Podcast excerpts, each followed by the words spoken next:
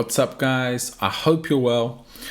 I was recently talking to a friend of mine, and we had a really interesting conversation that I thought I'd share with you. I asked him, he was happy for me to share it uh, because I think it will be of benefit to people to hear this and to understand this.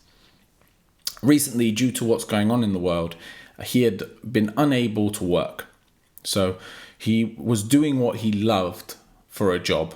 He was enjoying it, he felt fulfilled, and due to what was going on, he's had to stop. Now, he needed to earn some money, he needed to work, so he's now got himself a job in a supermarket and he's, he's stacking shelves. It's nothing against this job, it's just not what he wants to do, it's not his life calling. And he was frustrated, he was upset, he was angry that this was the situation that he'd found himself in.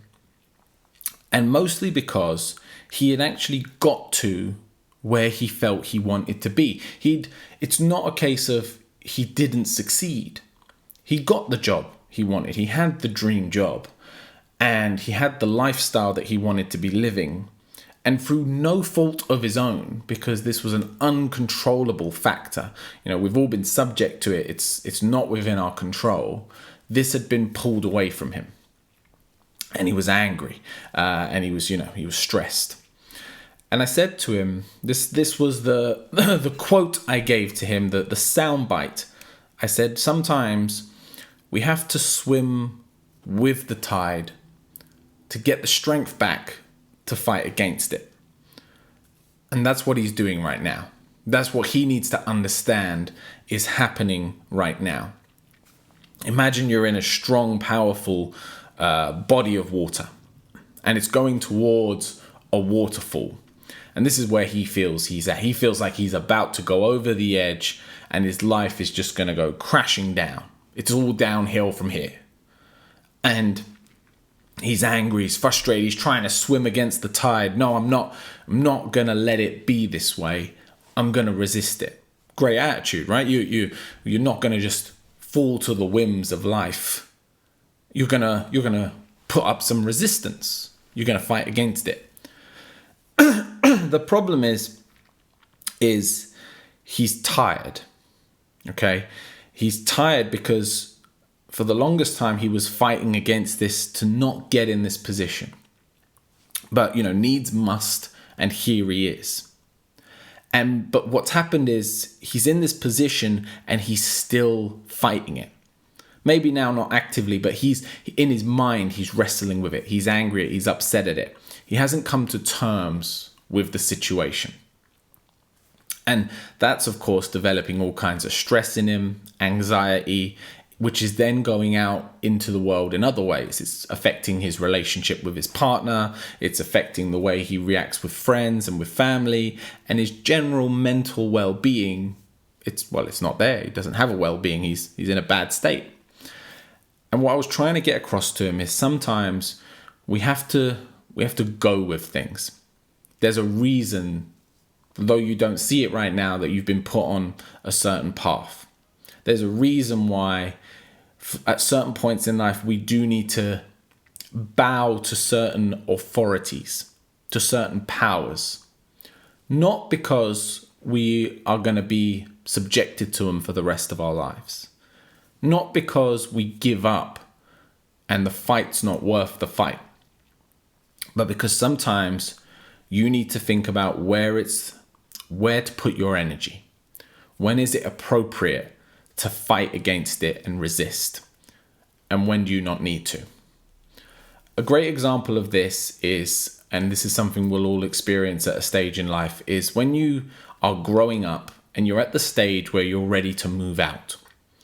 And this is a real significant stage in people's lives. Your your late teens, your early 20s, you become your own person, you develop your own character, and you find more and more that you crave this freedom this breakaway from your family and from your parents, and you want your own space, and you're clashing with them.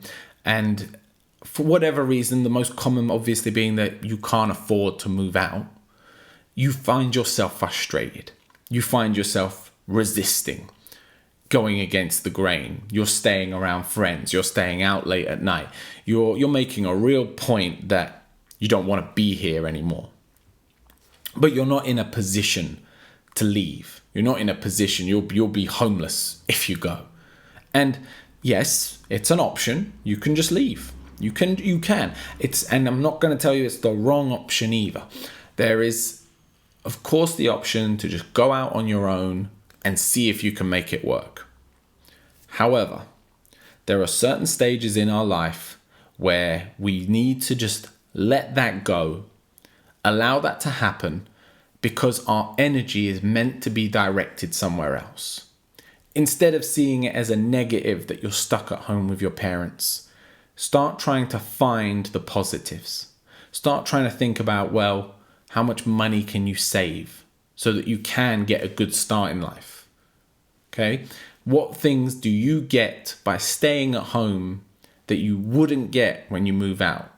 don't always think about all the stuff you get when you move out you know the the freedom the ability to do this think about all the stuff that you now have to do the extra responsibility that is put onto you and when i was speaking to my friend i said to him look you've got this job now it's a very secure easy job where you just come from this time to this time and you can work it so allow that to to relieve you of some of the burden and use the energy that you've now got back from having that burden taken because stress stress is exhausting.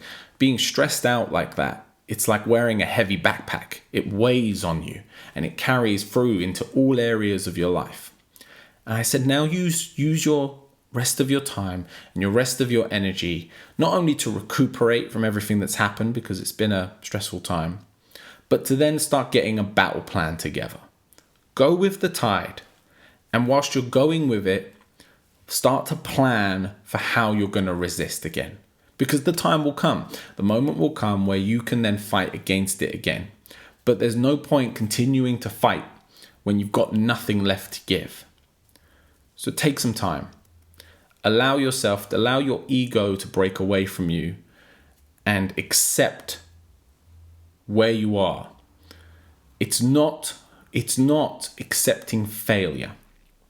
I guess in some senses it is. But what I'm trying to get at is, and what I'm trying to say is that it's inevitable and it's part of the process.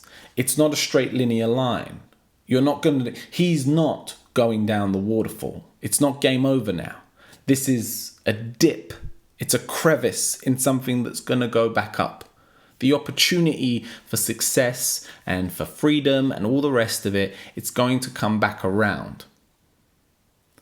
But in this very moment, you need to come to terms with where you're at. You need to find a bit of perspective with where you're at. And then start looking for solutions on how to get out of it. Start journaling, start planning. Think about what got you here and what you can do differently down the line to ensure that this doesn't happen again. You really you want to capture these moments. When you when you've got a bad moment in your life okay because this is how you really learn from from mistakes and learn from falling down waterfalls. You want to snapshot it in your mind and you want to analyze it. You want to go deep.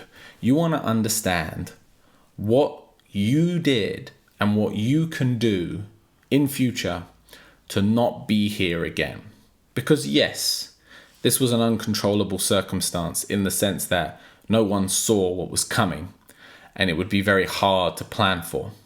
But, and I said this to him, he had one source of income. This one source of income was what he did and what he loved and what he enjoyed. He had no backup, he had no plan B, which is why he's now in this situation, he's in this circumstance.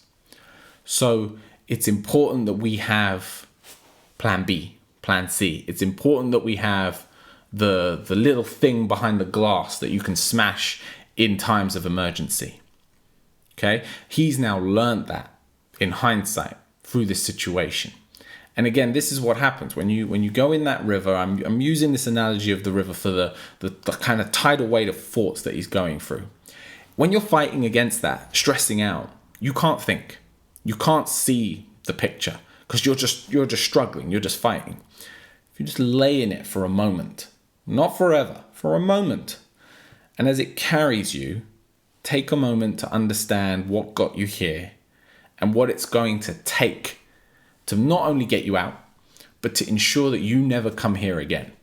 That this moment doesn't repeat itself in five years' time. What can you do to adjust? So I'm going to repeat the quote for you because I think it's a really powerful one. And it goes against a lot of what a lot of people say because our thing is and our ego is that we should always be fighting, always fighting against it. But sometimes, and there are these moments where you need to you need to go with it. You need to allow it to happen to you so that you can find the the sense of strength to then resist it in the right way. So just remember, sometimes you need to go with the tide in order to develop the strength to swim against it again. And as always, take care of yourself.